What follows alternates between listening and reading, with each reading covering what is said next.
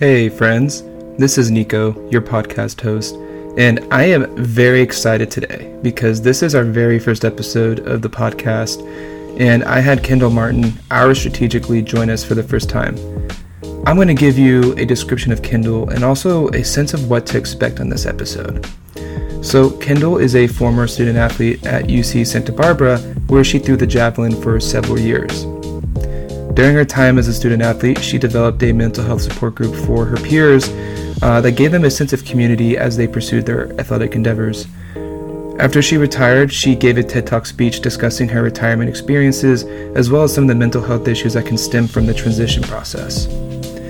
Within this episode, we discuss our retirement experiences in depth and looked at some themes in retirement, such as loss of identity, um, having to develop a better relationship with diet, exercise, and then also looked at some of the things that we learned to help us grow on this journey, such as developing a better self-care routine, and then looked at you know what that routine looks like.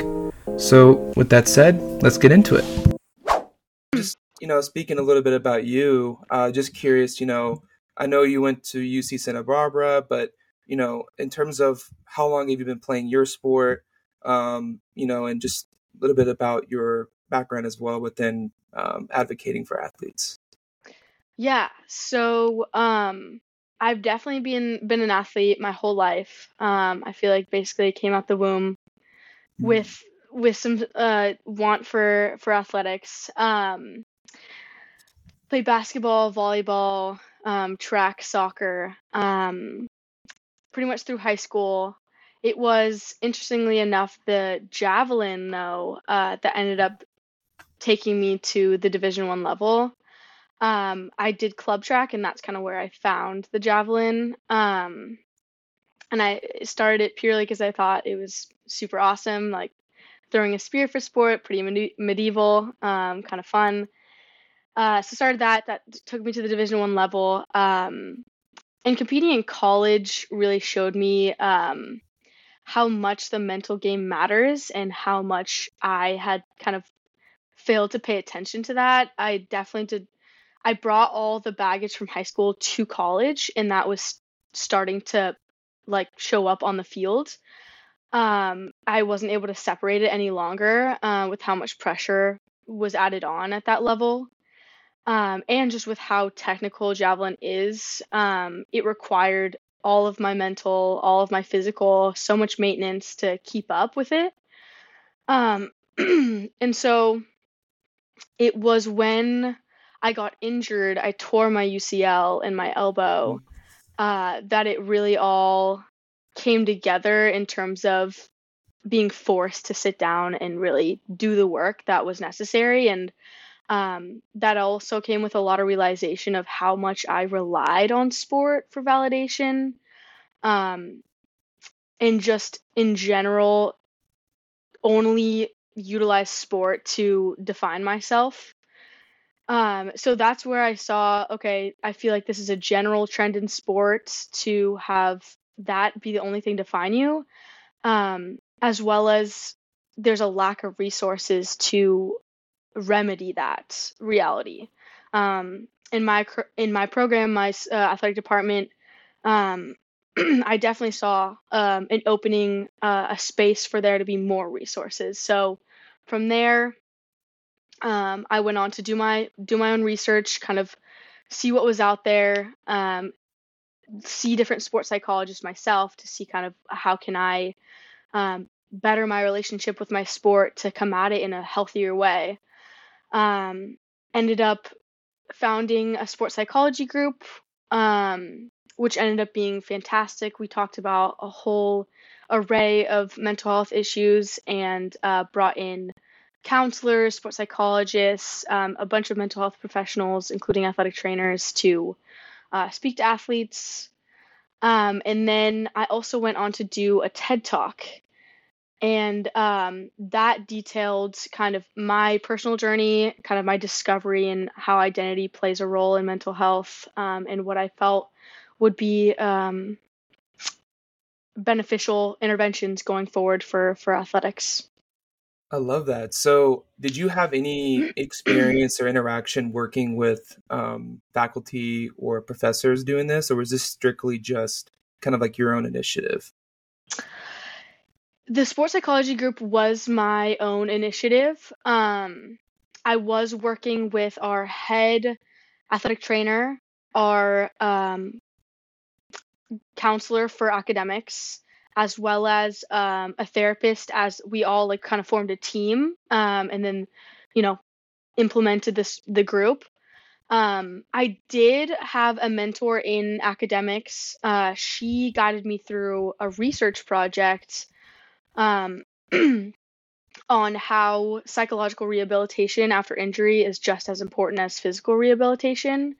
Um, so in that way, she kind of also informed my um, everything I was doing basically. Um, so yeah, there was kind of a there was mentors everywhere, uh, which was cool. Absolutely, I love that, and in a way, that is you know just kind of going into for what we have in store today is going to be nice to touch on in the sense that you brought up, you know, that rehabilitation piece in terms of, you know, your rehab for your injury, but at the same time, it's just as important to make sure that you focus on the mo- the mental side of things as well. Absolutely. And uh, in terms of, you know, from what I understand too, it's like in a way, this change is like a major loss. It's it's like a grieving process, right? Mm-hmm. And it's so easy to try to ignore that process because it takes a lot of work and it's also very frightening to us. But at the same time, though, it's just prolonging, you know, us be able to move forward into like the next chapter. So that's awesome, though. And then, sorry, I just I'm really just I love the idea of you know your your peer group here that you created. Is this is this something that is also currently, I guess, still active at your school?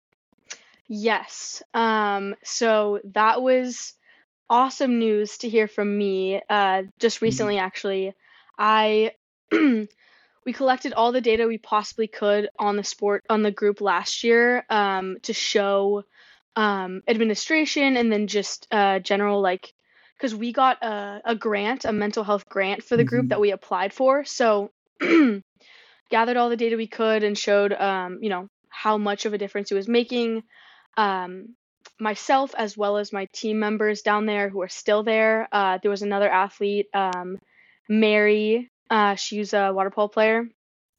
We all worked together, submitted a new grant proposal, um, and it got approved. So there's going to be another year of, of sports psychology group down there at uh, UCSB, which is awesome. That's awesome. Oh my gosh. Yeah. and then, you know, just also looking at other schools too, it, it seems like we're starting to see you know a little bit more of these groups starting to uh, come up and stuff, which yep. is great. But I would also say too that it really starts with the athletes pushing this. Um, as much as we want like leadership or you know or or coaches to to push for this, it really has to come from us. And I think showing that initiative, taking that initiative, is really just the first step. And that's just it's it's really good to see. So yeah, yeah, cool. So um, just hitting it off from the very beginning, we talk about transition, right? And transition is really, in essence, it's, I like to think of it as a chapter. It's closing your sporting career chapter into the next chapter of whatever you want to do. But sometimes, though, going into the next chapter, it either was forced, right? Or it was something that you may have decided to do on your own. Um, do you think that whether you were you know done on your own versus were forced to retire do you think that can play into some of the negative effects leading from um, transitioning? Absolutely. Um, and i think this is a really interesting question because uh, and also not talked about a lot in terms of um, the difference between the types of transition. I think forced transition um, is really tough, really mm-hmm. challenging, uh, especially because athletes aren't ready. Uh, oftentimes, when they're they have to leave via like an injury or just personal reasons, um, they feel like they didn't accomplish their goals, they didn't have time to, um, and because it's out of their control, um, that can increase the feelings of distress and just general anxiety around having to leave something that was so important to you. Um, I think another thing because that transition is happening prematurely, you're not doing it with a group. It's not like your class is graduating and you're done with college athletics. It's not like your team is, you know, retiring and um, you know, you're all done together. It furthers the isolation that you can experience just alone with retirement because that's just you. Um, you get injured and you know you have to figure it out on your own and you're still watching your teammates continue like achieving their goals um, participating in the environment and that is really tough. Um, another thing though about you know normal normal retirement or just kind of expected retirement is that there's a lack of sympathy there. I think some people believe oh you know you had to have known your career was going to end like so you know just move on, right? Like I think people outside of sports are there's lack of like for an injury, they're like, oh, like I'm so sorry, like that wasn't supposed to happen. But for planned retirement, um, yeah, there there isn't as much of like understanding for how powerful that can how powerfully that can impact an athlete. It's still a huge part of life stepping away from something that took so much of their time and was genuinely a, a passion of theirs uh, that they can't continue. Um, so yeah, I think there's uh, a lot of different factors playing into both uh, forced and unforced, but overall is is you know a very challenging time in an athlete's life. Yeah, absolutely, and you know, kind of touching on the forced retirement piece, right? It there's probably many many reasons why people would uh, choose to retire, feel like they're forced to retire, whether it's through a physical injury. But something that I'm noticing more today are athletes stepping away from the sport through or for mental health reasons. Do you think that stepping away for mental health reasons is viewed in the public eye the same way as stepping away due to an injury in the sense that it's, you know, a factor out of your control? Definitely not. Um, I think the stigma against mental health in general is real, and sports is even realer. Um, I think people don't understand sometimes um, something they can't see an in like you know something that needs attention that they cannot see for an in, for an injury like okay visibly it looks like you know you definitely need to step away but for mental health it's like that's that only they can know uh, what they need. Uh, and so people have a hard time recognizing that as like a valid reason to step away um, but it 100% is.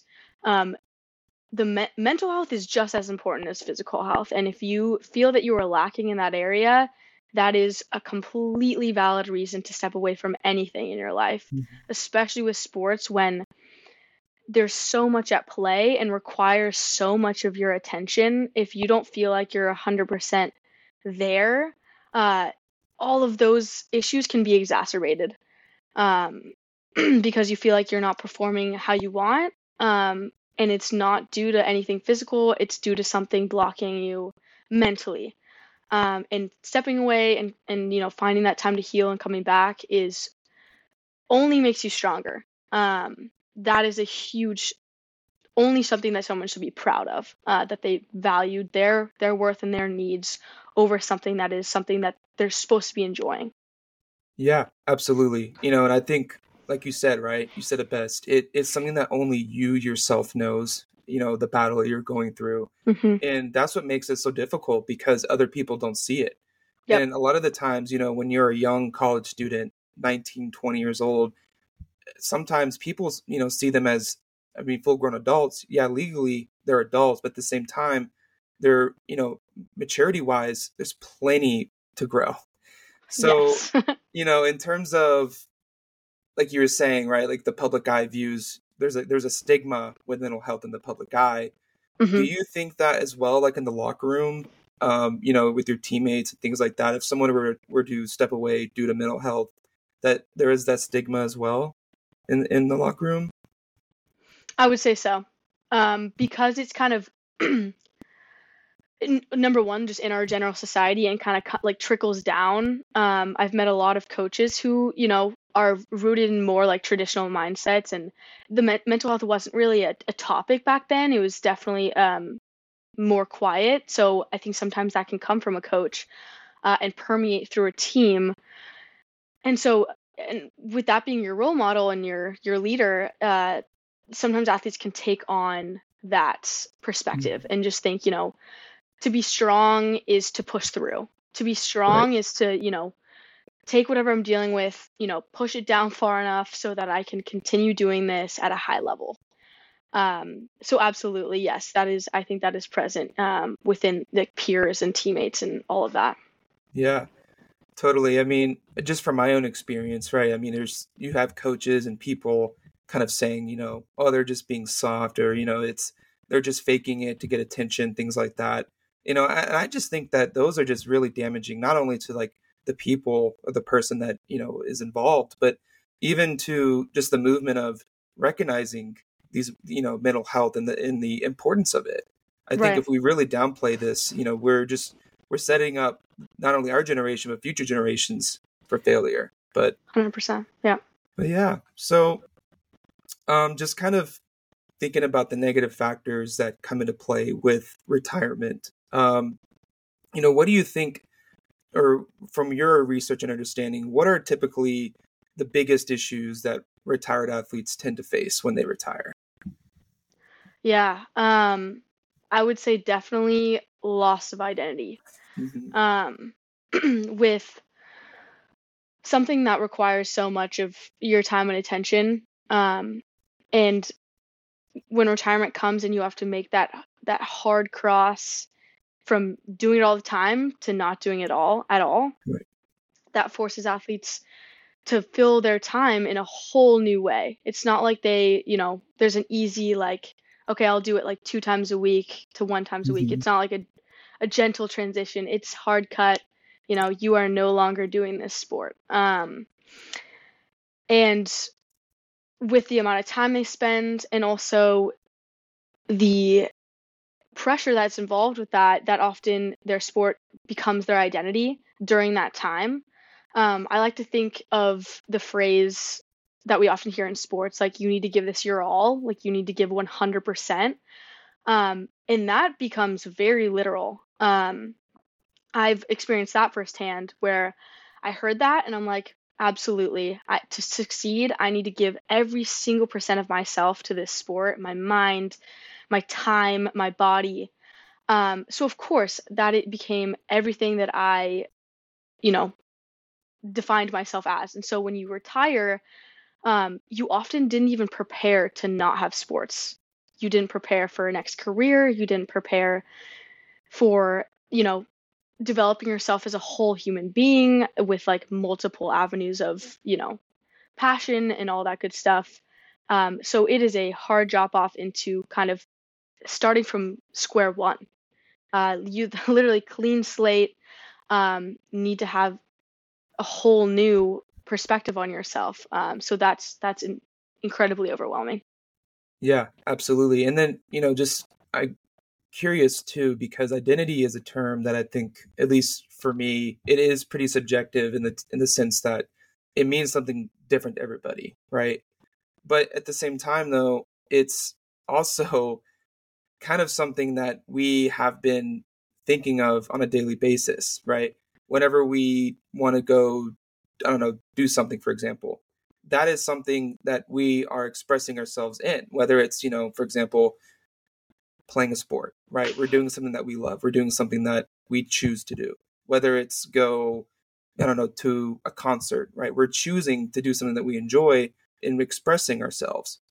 Now, do you think that athletes, when they retire, they really truly struggle trying to express themselves in other avenues, such as, I don't know, whether it's music or writing. Is there an issue with that? Or do you think that they themselves are able to find, I don't know, like that next kind of avenue for them?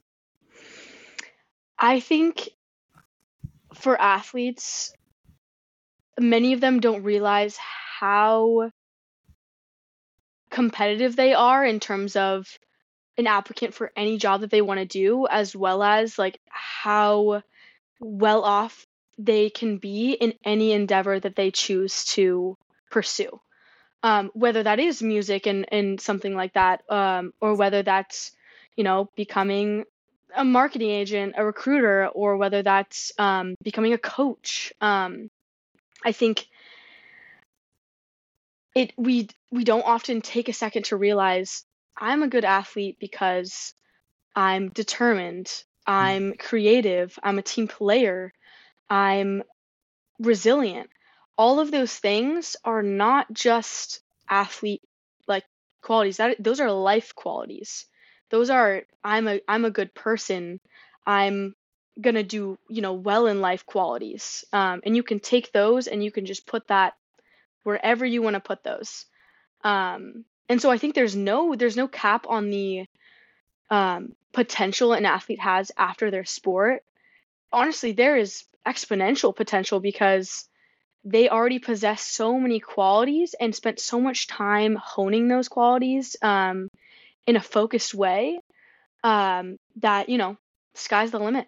So. Yeah absolutely. So in terms of like you said like these are life qualities how important is like perspective right? Because to me that's perspective. It's all about you know you either have like the first person view or you have like that outside body perspective right. you know how I, I guess how can athletes i guess sort of switch that perspective? Is it just like a conscious decision or is it something that they have to put into practice? Love that question. Um totally putting into practice. It is definitely not like a oh like i'm gonna decide to you know look outside Mhm. myself. It's definitely a, a skill in itself. Um but i think w- is huge. Um because it, it it's not like you have to go like leave sport and change your whole persona and change your whole you know life. It's kind of just realizing how far you've come and what you already have and utilizing that to your advantage and growing. Like you said is just a change in perspective. Mhm. um, and i think that comes with um, being able to be in the moment and be present um, and utilizing your time in a way that is fulfilling for you and also like varying like multifaceted. So for example um, you know in my journey to like better my mental health better myself i uh, realized that i was taking track off the track. I would go home and be making dinner be talking with roommates and all i would talk about was track. All i would think about was track. Um, and then i kind of started to try once i leave the track we're done. Track was there track is done. I go home i make my dinner i talk with my roommates i um, take a walk i cook I, I draw i read and it's about those hobbies. It's about that social interaction and i am fully immersed in those. Um, and from there i started to have so much more peace of mind um, and felt just like more you know more open space to think just in general um, and so yeah i think it's about being that mindfulness piece that being present piece um, that really allows like the perspective to like hit you and like come in um, so yeah Yeah. And then um, you mentioned like of having other hobbies, right? Like you said, reading, and I think you said writing as well. Um, you know, those are all I think super important because just uh, same for me as well. When I when I played sports, when I played football in college, it was pretty much I lived with my teammates, right? And anything I was doing outside of school or um, football, it was hanging out with my teammates.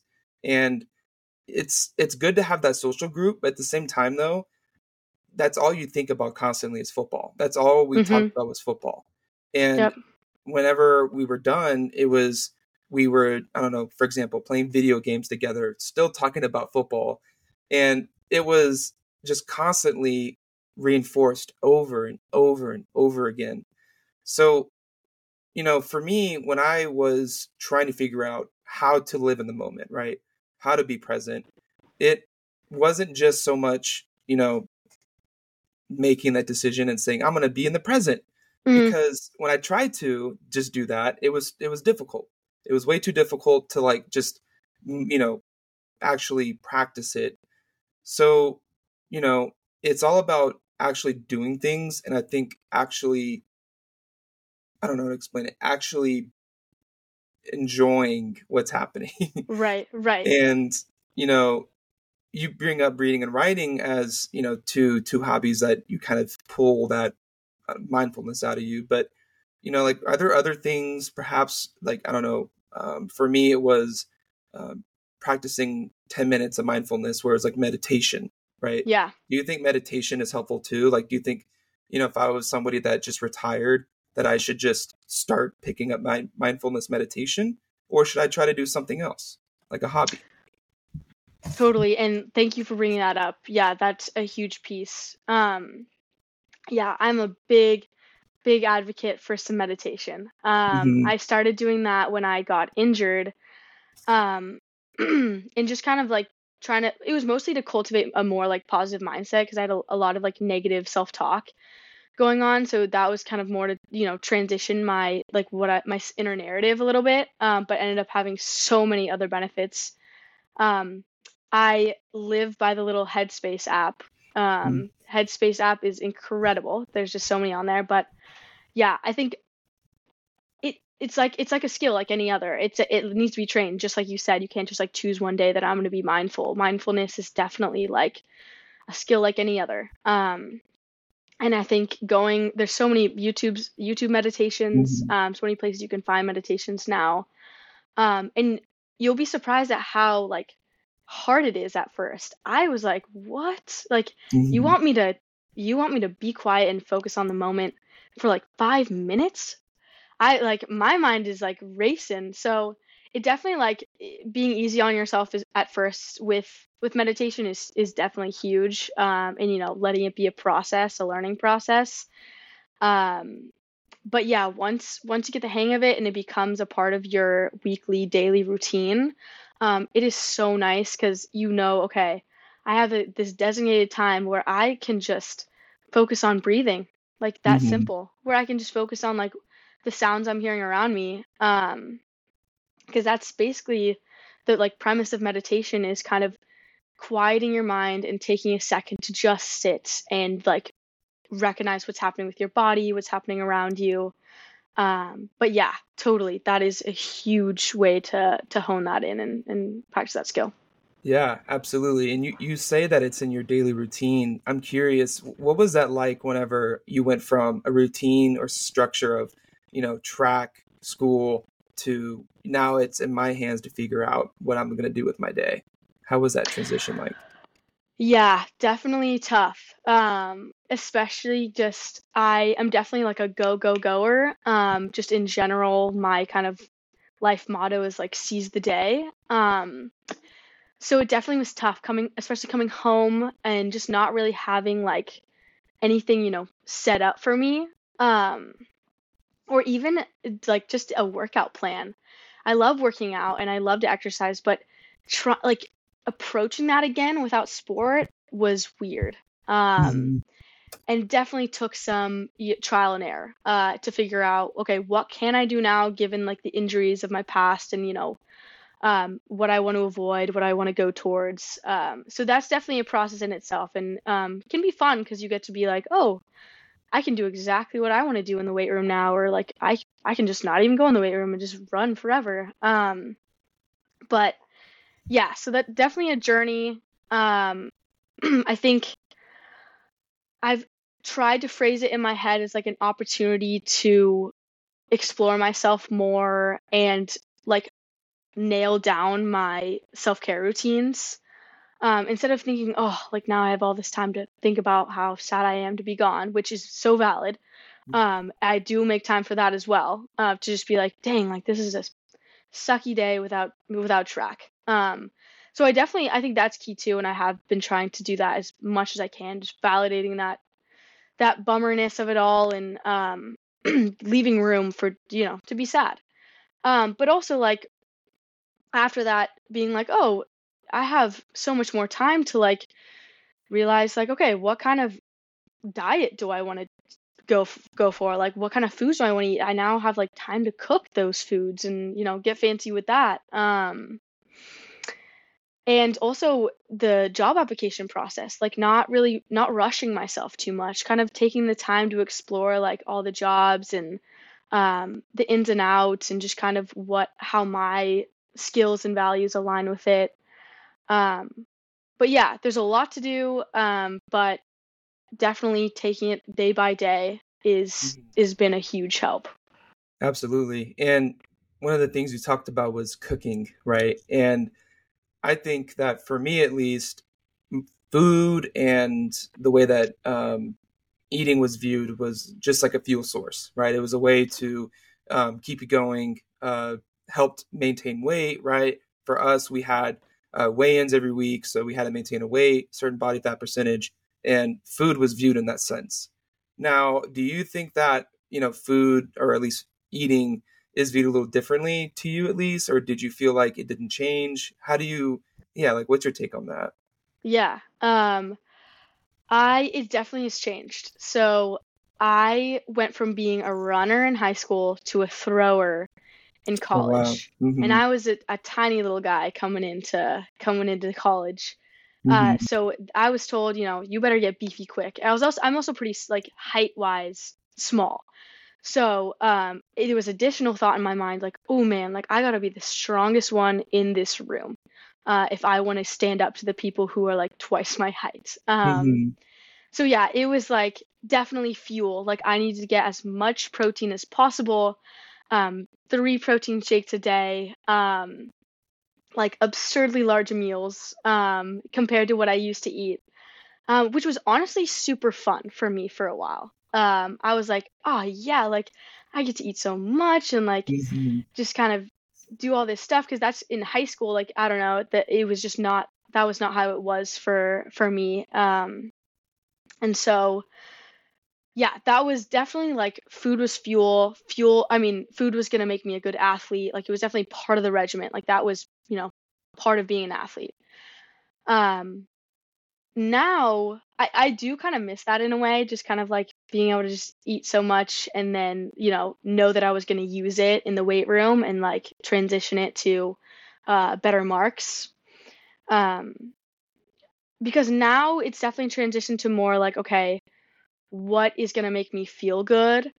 um, and some more definitely more balance uh, is now kind of what I'm looking at um, and kind of incorporating foods um, I'm kind of passionate about like anti-inflammation because I believe that ties into uh, mental health physical health uh, I dealt with a lot of inflammation chronic inflammation uh, with track and sports uh, that kept me from being able to perform at a high level um, or the level I wanted to uh, so I have kind of cultivated an anti-inflammatory diet in a way and have kept up with that ever since um, track.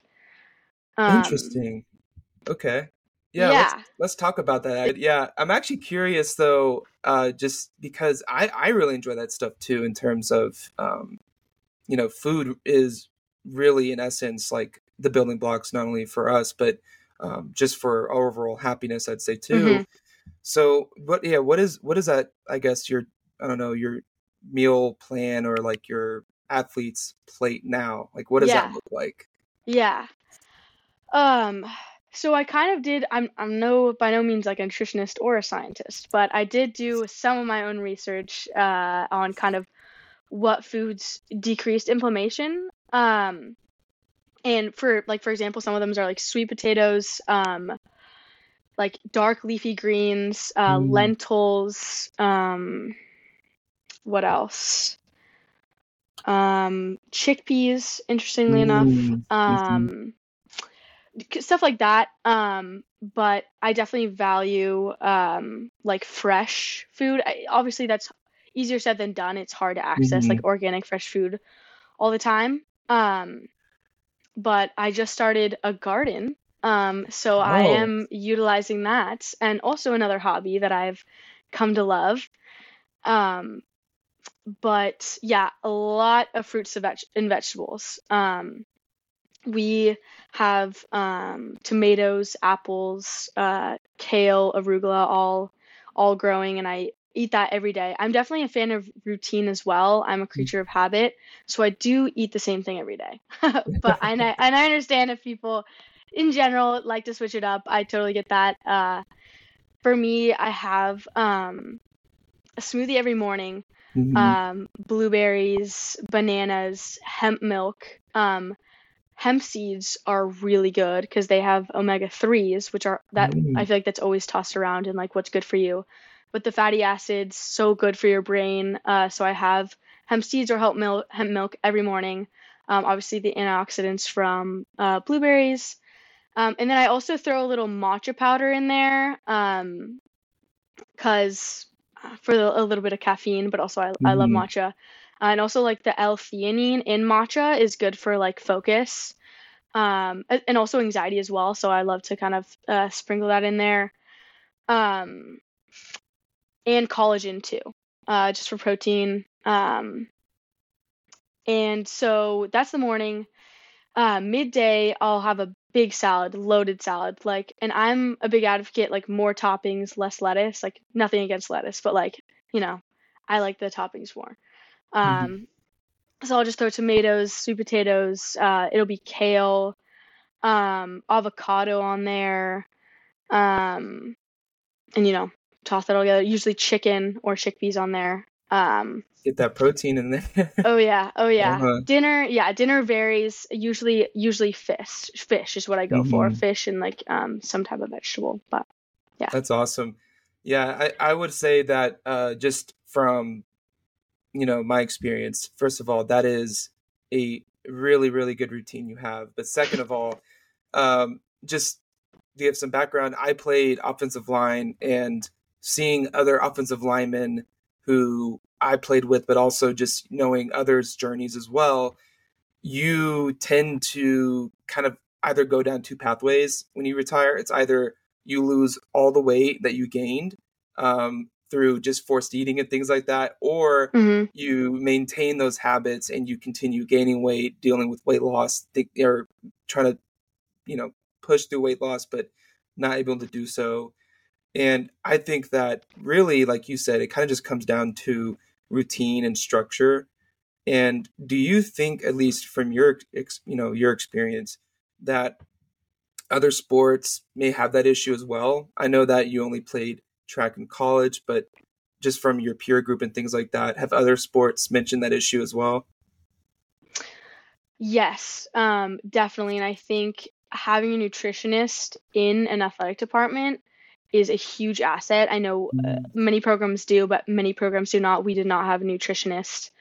Um, and I think that is just such an awesome resource um, because often we, especially like going to college and leaving home, uh, leaving somebody, you know, who could cook for you, oftentimes um, you don't really know what to put in your body. Like, and Right. sometimes it's kind of like, oh, I can have cereal for every meal. Like, it just, sometimes it goes that way. Um, but there's so many foods that can taste amazing and also are super good for you.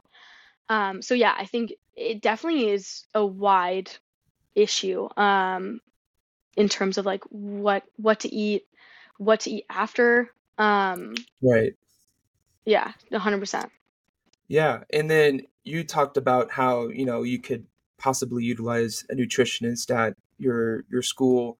But do you think that perhaps maybe a lot of athletes that retire may feel a little awkward or perhaps, you know, reluctant to go back to the resources they had at their school at all?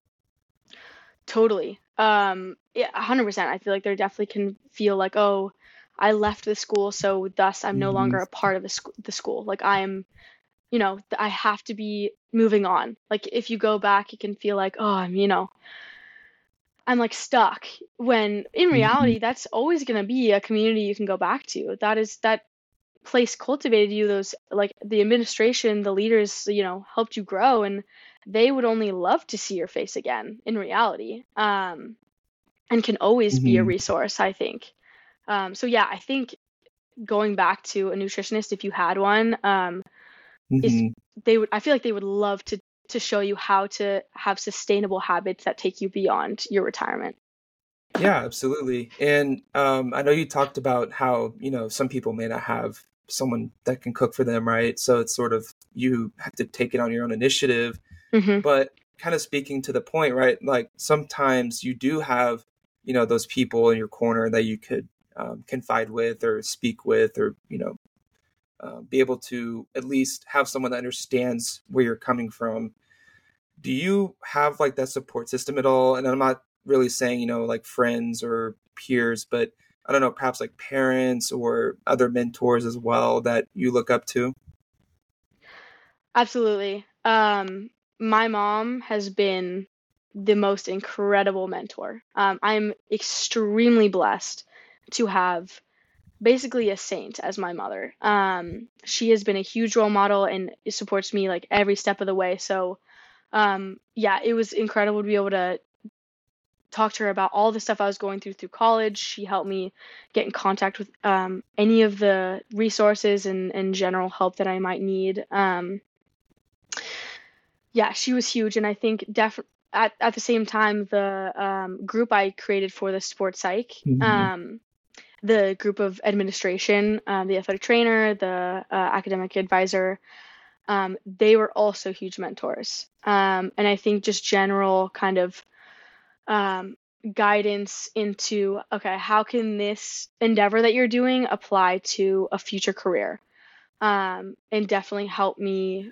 help me with that transition as well as with kind of how much I had on my plate at the time.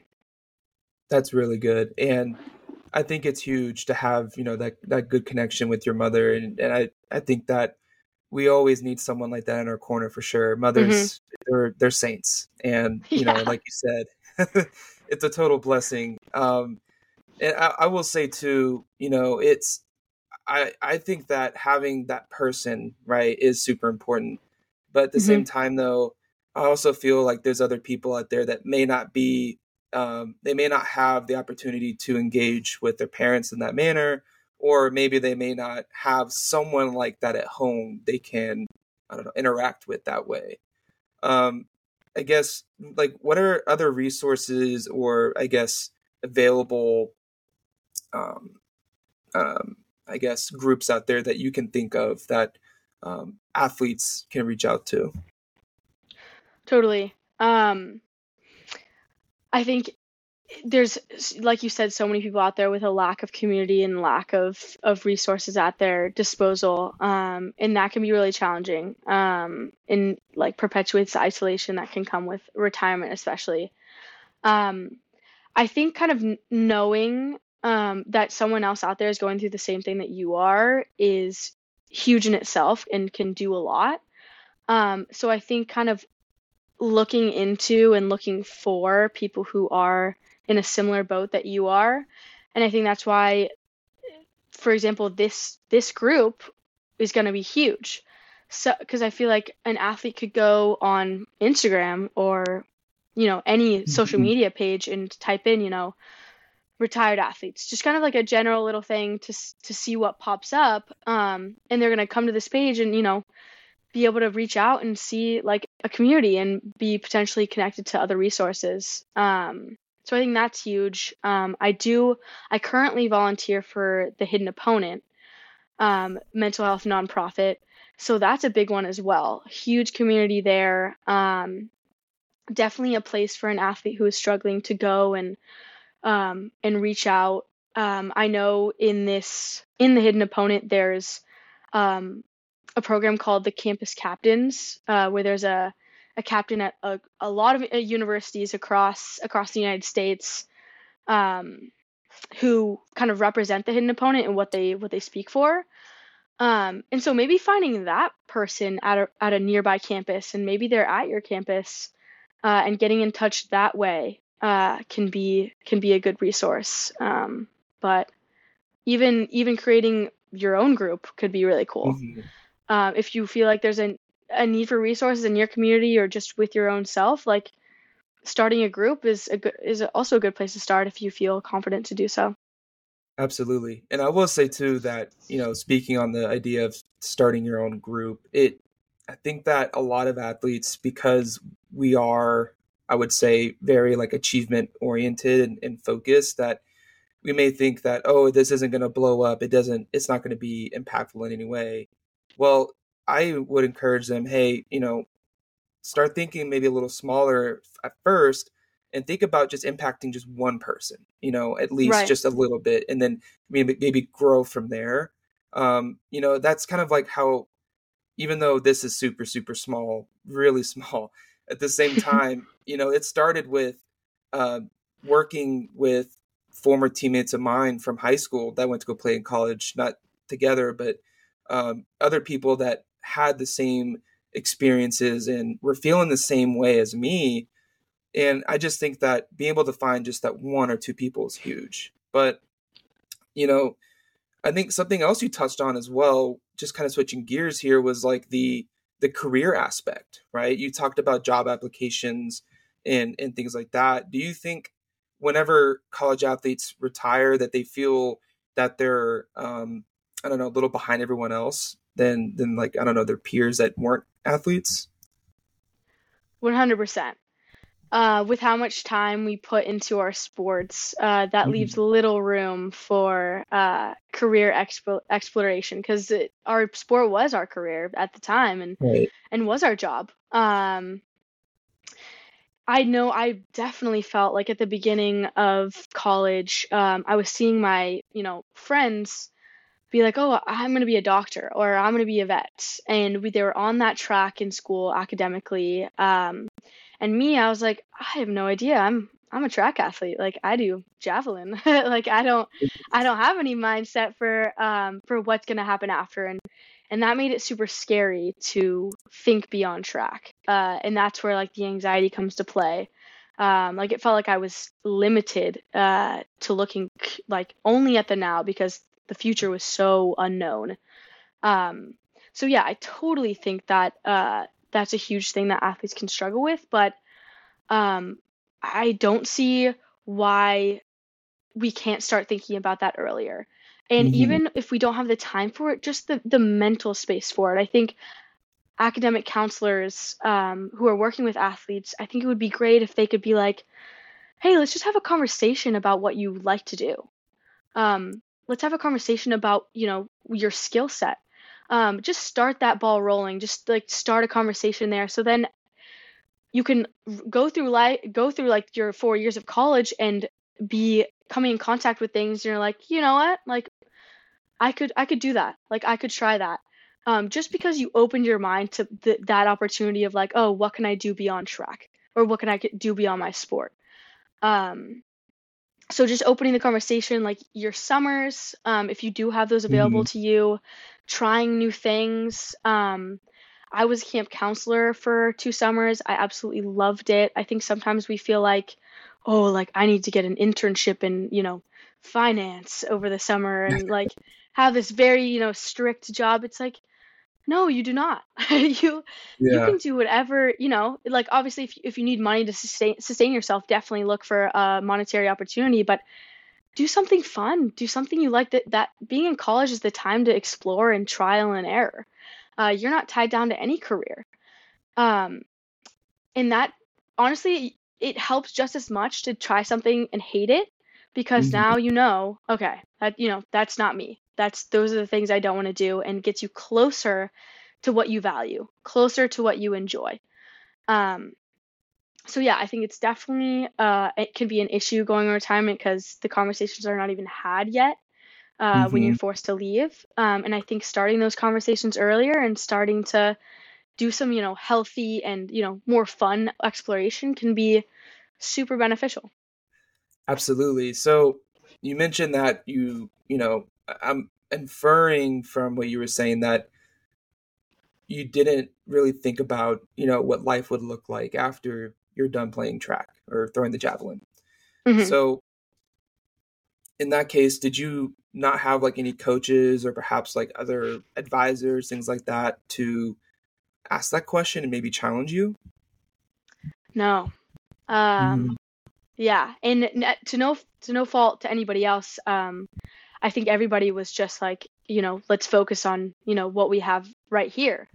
Um, and the academic talk was more about like, how are you doing in your classes? And kind of like, you know, are you getting through it? And kind of more focused on like the major itself uh, and getting through it. Um, so yeah, mm-hmm. there was definitely, I felt a lack, at least in my community, on connecting the now to lifelong um, you know, passion, lifelong interest. I think we could have easily done both at the same time and if there was an inquiry from an academic advisor or a coach of like you know like what do you self what do you see, yourself doing like after that or like what do you want to be when you grow up but like those silly like Mhm. questions i think that it would be would have gone a long way basically Yeah, absolutely. And you know, just kind of speaking on to that that idea, right, of um just even be able to think about what I'm going to do, right? That just even asking yourself that is huge, but I guess what is like what do you recommend to those that perhaps, you know, they get asked that question but maybe they're a little too scared to think about it? How would you get yeah over that that fear or like that anxiety of the future? totally uh de- i definitely have been there and i think um my strategy was kind of taking it one step at a time. Um so and kind of starting with myself um because if i'm Mhm. scared about the future and i'm scared about what next it's you it's probably because i don't really know um you know what i could potentially be doing you know what i mean? I have you i don't see myself in that future. Um so i started with kind of just self exploration um i kind of looked at my past experiences and pulled from those okay what was i good at? What did i like? Um and took those and kind of did like a little search of like okay what could these apply to? Um Mhm. at that time i was like okay i know i like working with kids. I know i like being outdoors. I li- i know i like being active and i started there. And then that's what led me to the camp counselor job. Um and then after that i kind of did an- another inventory and and you know got another job that next summer. Um it kind of like a a constant kind of check in with yourself of like of like okay what have i done so far? Um what have i liked about it? Um and that more than just giving that giving you a sense of security about the future that'll just give you a sense of security about yourself and just re- and kind of assure yourself oh yeah i know who i am. I you know I feel equipped to make decisions about my future because uh, you know I've already had so many experiences and I know what what I'm good at. Um, so I think yeah, starting kind of with yourself, looking inward, a little exploration of how far you've come, and then um, taking it one step at a time can be can be good, and kind of starting with something that sounds fun to you first.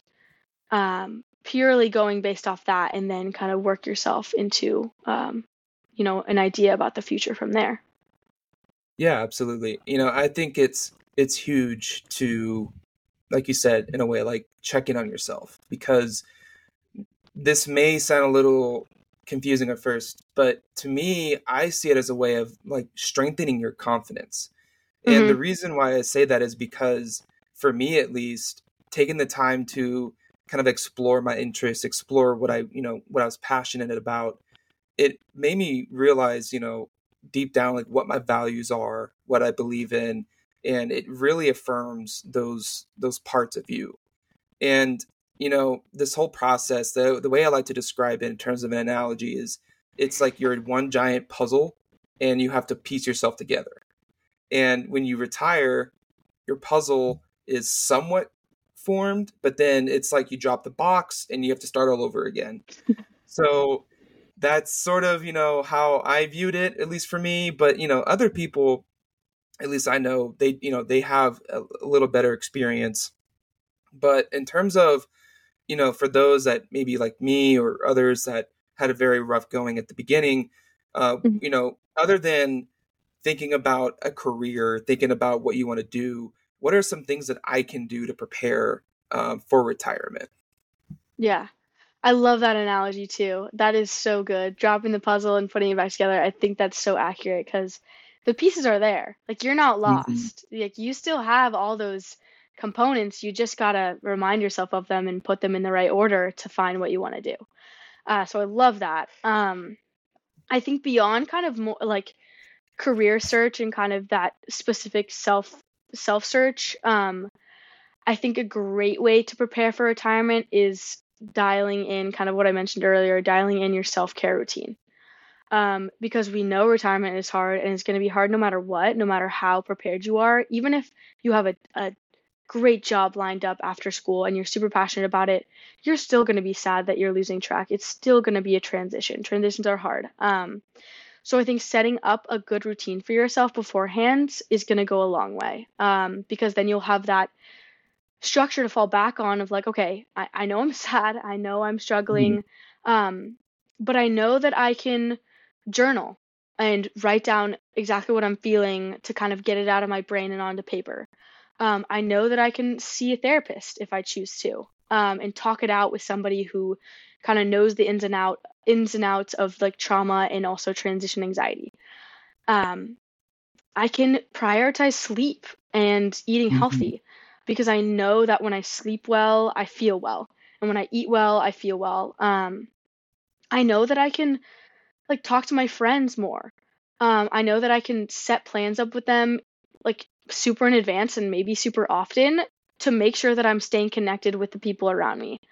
Um, that one is huge, and I did that. I I was all up in my friend's business after after leaving, um, and made sure I had something on the agenda. You know, very frequently. So if you know something came up, I had I had that time I knew I was going to go see somebody that I loved who loved me and I could just have a chat or we could just forget about it all and go on a hike um, or have dinner. Um, so I think that's mm-hmm. a huge part of self-care. Um, yeah, I think I think those are are the ones that I, you know, uh, dove into and um, can be huge. And I think also just like getting touch with your younger self can be uh, also a part of self care beyond those kind of more regimented routines. Um, do something kind of that you used to do when you were younger that you had time for that you lost time with the stuff you had going on. For me, that was that was drawing and reading. Um, I used to draw all the time as a kid and I loved it. And obviously, it just with schedules, it just fell off. And so I started doing that again. And that like it was it was surprising how like joyful that was. That little kind of silly experience uh, really, really what gave me like kind of like, oh wow, like this is so simple, but gave me you know so much escape and so much happiness. Um, I also think keeping up with exercise in any way that mm. you see works for you and works with your schedule. If that's just taking a 30 minute walk every day, like something very low impact, um, and getting outside definitely keeping that up is going to be good um, and will become a sustainable habit and be like very helpful especially for mental health. Absolutely. Um, i'm curious if because you talked about therapy i'm curious if have you ever heard of um, it's something that i was introduced to um, early in my uh, retirement. It's uh, shadow work through like um, your child inner childhood right? Your inner child I think that uh, a lot of athletes, I would say, you know, they in college or in their sport, perhaps with some trauma. And I would say that, uh, you know, starting that as soon as possible, whenever like you obviously have the mental capacity and things like that is huge. Uh, just because you'd be surprised how much, at least for me, I was surprised by how much I attained, you know, to the childhood version of myself and how I'd you know work through that. Um, you know, I would just say that for athletes, being able to begin that early is is imperative. Um, obviously, there's different techniques, different different uh, philosophies that maybe work for other people, but at least for me, that that's what worked really well. So, I guess you know, yeah, yeah like for you, you know, what, what are your thoughts on that? Um, I I love that. I had like it's it's so popular right now, all the like the books circling mm-hmm. around on shadow work. And I love that term like shadow work and kind of like healing your inner child. Um it's such a like nice way to say it um versus like like getting over trauma and all that good stuff. Mm-hmm. Um but 1000% I was the type of athlete who utilized my sport to escape the trauma that I had experienced growing up um, that was sports was my safe space. Sports was my time to, you know, work really hard and kind of like get out all the, you know, the frustration that I had had due to like childhood experiences. Um, full transparency, I, my dad passed away when I was when I was in high school. Um, and at the time, like you know, when you're that young, you don't really know coping strategies or like the stages of grief or all any of that stuff, or at least I did not.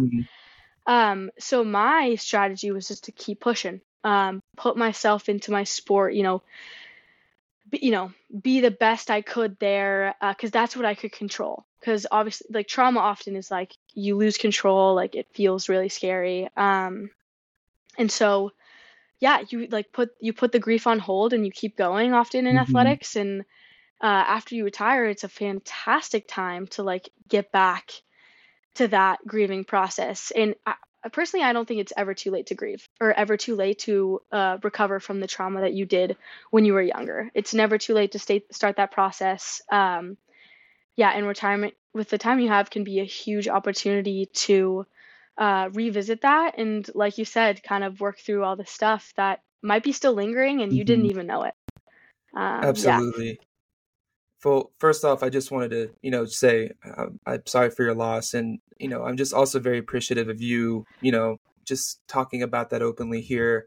And I think that, you know, obviously there's other athletes that have trauma too, but at the same time, though, I think that hearing you say that is validating in a way for other athletes that may think that, you know, other people go through it all the time, it's normal. Well, just because it's normal doesn't necessarily mean that you can push it off or you should Right. ignore it because deep down it's just going to fester and fester and fester. Mhm. So, you know, I'm really glad that you talked about it's never too late to work on grieving.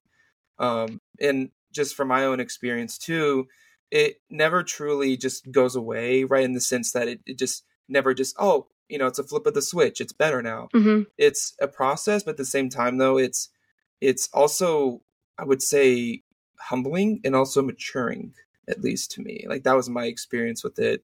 hmm But like I said, everyone's different. Everyone experiences things differently. hmm But yeah, um, that's I would say that's pretty much you know overall that's all I had uh, for today. But you know whether it was there anything else that you wanted to, t- you know discuss or any any final comments? I don't think so. I think that was Yeah. fantastic conversation and honestly got into a lot of stuff I I, you know, didn't even realize myself. Um I I benefited from that. So, no, I think that was everything. That's awesome. That's awesome. Yeah, I'm glad. I'm glad we talked um, about these these issues. But um, you know, we we always come in here. At least for me, I come in with the game plan, right? Um, just kind of you know, uh, relating to my you know college experience. It was like any game, you had a game plan going in, but Mhm. sometimes you have to adapt. And I would say today, you know, I came in with the game plan, but it's just that we started talking about different things and there were just you know so many avenues we could have taken and it was just very interesting you know i felt like we could have probably gone on more but Yeah, Um, just- no, for sure. yeah yeah so All right. Well, if you made it this far, I truly appreciate you for tuning in. And like I said, this was the very first episode of this podcast, and we look to bring more valuable content to all of you out there. And as a host, I'm going to continue getting better and improving. So please just bear with me. This is going to get better. So again, thank you so much from the bottom of my heart. Hope you all have a great rest of the day.